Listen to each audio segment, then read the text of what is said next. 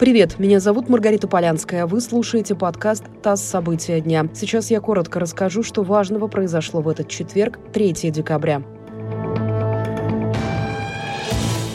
Власти Москвы рассчитывают снять основную часть коронавирусных ограничений к середине 2021 года. После этого начнет восстанавливаться экономика, заявил заммэра города Владимир Ефимов. Он отметил, что в этом году ожидается снижение волового регионального продукта на 3-4%. Москва на первом месте в России по количеству заразившихся коронавирусом. За последние сутки зафиксировано более 7,5 тысяч новых случаев. С 5 декабря в столице заработают прививочные пункты. На начальном этапе этапе вакцинацию пройдут учителя, врачи и работники социальных служб.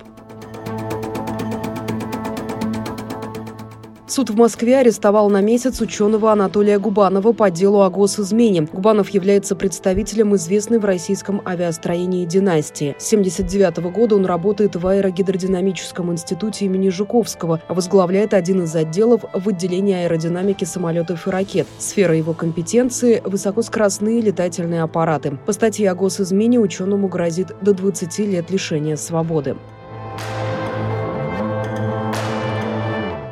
Сегодня был последний день Анатолия Чубайса на посту главы Роснана, который он руководил 12 лет. Правительство утвердило директиву об избрании на пост руководителя компании Сергея Куликова. А пресс-секретарь президента Дмитрий Песков сказал, что не располагает информацией о дальнейшей работе Чубайса.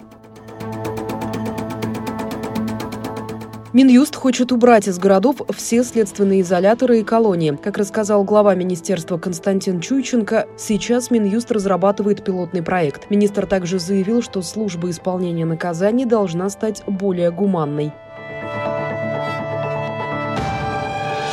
И последнее. Российские рэперы Скриптонит и Моргенштерн, а также певица Зиверт стали самыми популярными музыкантами в России в 2020 году по версии Apple Music. По данным сервиса, чаще всего в этом году в России слушали хип-хоп, а самым популярным треком года оказалась «Комета» российского поп-певца азербайджанского происхождения Джонни.